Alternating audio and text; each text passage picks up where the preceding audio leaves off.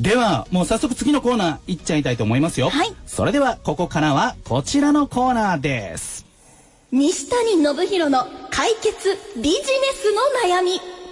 はい、というわけで月初はこちらのコーナーでございます。西谷信弘さんです。よろしくお願いします。どうぞよろしくお願いします。では自己紹介お願いします。はい、行動が人を伸ばし、企業業績を伸ばし、社会を変える、アペラ4代表行動変革プロデューサー、そして著者の、西谷信弘と申します。よろしくお願いいたします。お願いします。お願いします。西谷さん、年末年始はいかがお過ごしでしたか？はい、年末年始は、はい、資料をちょっと一部作ったりもしつつ、それ以外はまあ、食べて、飲んで、という感じでしたけどね。正月って感じですね。まあまあそうですね。まあ2019年始まって1週間が経って、まさに今日が仕事始めっていう方ももしかして多いんじゃないかなと思うんですけれども、さあ今日はどんなお題でいきましょうか？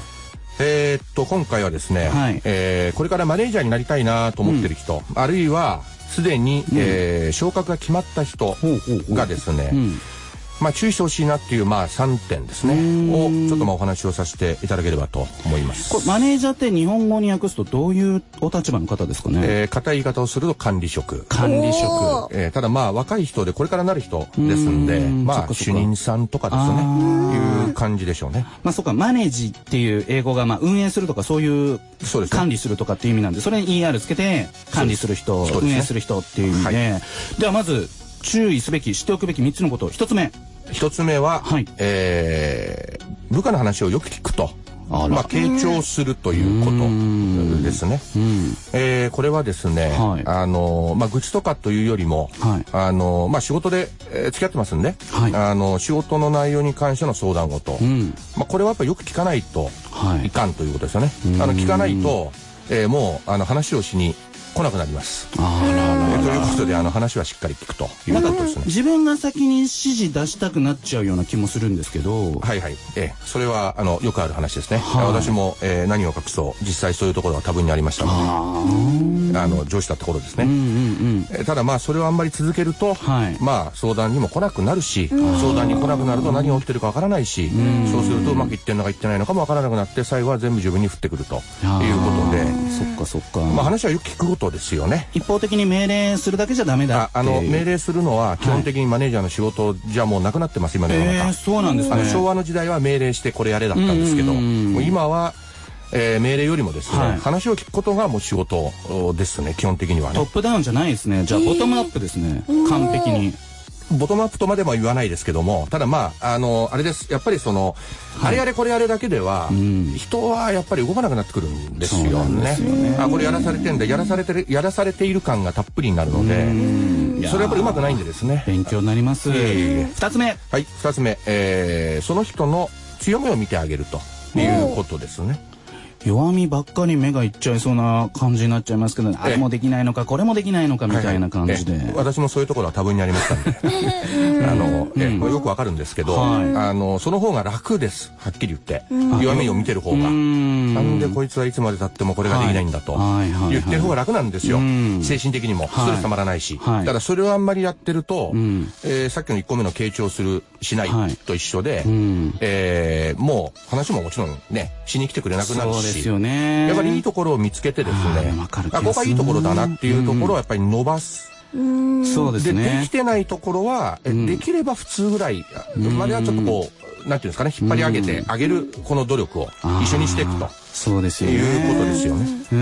なんか自分もサラリーマン経験が、まあ10年ぐらい、十何年あるんで、やっぱりそう上司の方とね、仕事ももちろん何度もしてますけど、やっぱり褒められた方が気持ちよく仕事ができるのは間違いないなっていう。なるほどね。それもですね、ちょっと一点だけ言いますと、褒めること自体は全面的に否定はしないんですけども、人間っていうのは褒められるとですね、やっぱり有頂天になるので、ミスをやっぱりしがちになるのも、しかしそれ事実なんですね。なるほど。なのでほどほどなんですね。ほどほど。褒めまくるのは良くないです。その人のためを考えるんだったら良くないですね。なるほどね。気をつけます。まあこの距離感っていうのも結構大事かもしれない。ないですね。友達みたいになっちゃいけないわけですよね。もうそれはもうアウトですね。アウト。やっぱりある距離感はやっぱり保たないと。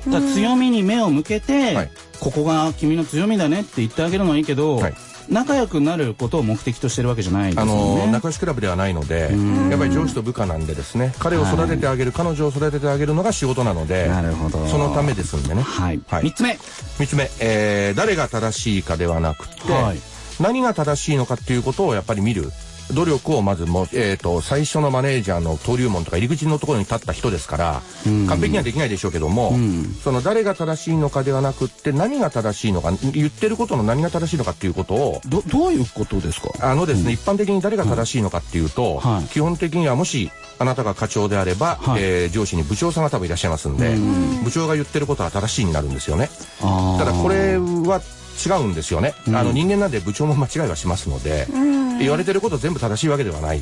でも部長から出された命令だったらもうやるしかないでしょみたいな感じになりません？それをずっと続けていくと、やっぱり会社おかしくなります。それはやっぱダメなんですよね。もちろん言葉選ばなきゃダメでしょ。あんたの言ってることおかしいとか言ったらいけないんですけど、おかしいよ部長みたいな、それはいかんのですけども、少なくともそのお言葉ですけどもと、これは実際この方がいいと私は思います。なぜならばということをね、やっぱり話す努力はやっぱり始めないといけないです。これ武士の世界で言うと、こう恐れながら申し上げますぐらいな言い方なんですかね。控えよとか言われながら、お殿様がまあまあ申してみようみたいな、それぐらいの覚悟でちょっと部長に言わないといけないですよね。恐れながらみたいな。やっぱり意見はやっぱり言えないといかんかなと思いますけど、部長に嫌われたくねえしなとかね。それで嫌われるようだったら、まあ別のことで嫌がられてるか、そうもなければその部長さんやっぱりおかしいです。それはね。ですね。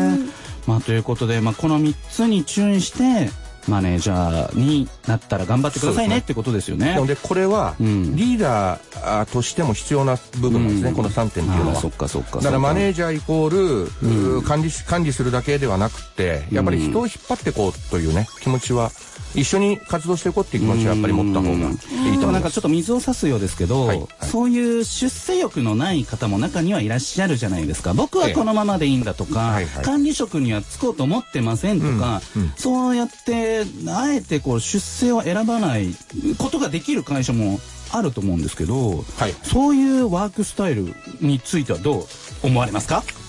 ですね、別に私はいいと思います。出世したくなければしなければいいんです。したい人、逆に言えばその出世したいからできるもんでもないですしね。確かにそうですね。それは別にいいんですよ、したくなくても。僕はこのままでいい、今の状態でいい、現状維持したいと、それはそれでいいと思います。ただ一つやっぱり言っとかなきゃいけないのはですね、年始なんですけども、やっぱりちょっとはっきり言っとかなきゃいけないのは、お願いします。そのままですね、現状維持だけをやっていたら、確実に自利品になっていくので、今いただいているお給料はおそらく将来的にいただけなくなりますし、あんまり言いたくないですけど、最悪の場合には、さよならとなる可能性もありますんで、そうですよね。やっぱりね、出世しなくていいですけど、与えられたことで確実にやらなきゃならないことはやっぱり諸子貫徹でやっぱりやりきる。できることは必ずやりきる。成長していくべきですよね。そうです。やりたいことだけで食べていける人間なんてのは世の中にそんなにいないので、やっぱり自分ができることをどこまできっちりできるかっていうことは非常に大事なんですよね、生きていく上でね。だから別に地位もいらないし何もいらない。だけども僕はやれることは確実にやってると。で、気がついたら業界の主みたいになってるかもしれないですね。能力が高まって。それも一つの人生じゃないですか。そうですね。いやー、なんか年始早々滝に打たれた気分ですけれどもね。でも身が引き締まる思いです。貴重なお話をありがとうございました。とんでもないです。というわけで、ここまでは西谷信弘さんでした。ありがとうございました。ありがとうございました。どうもありがとうございました。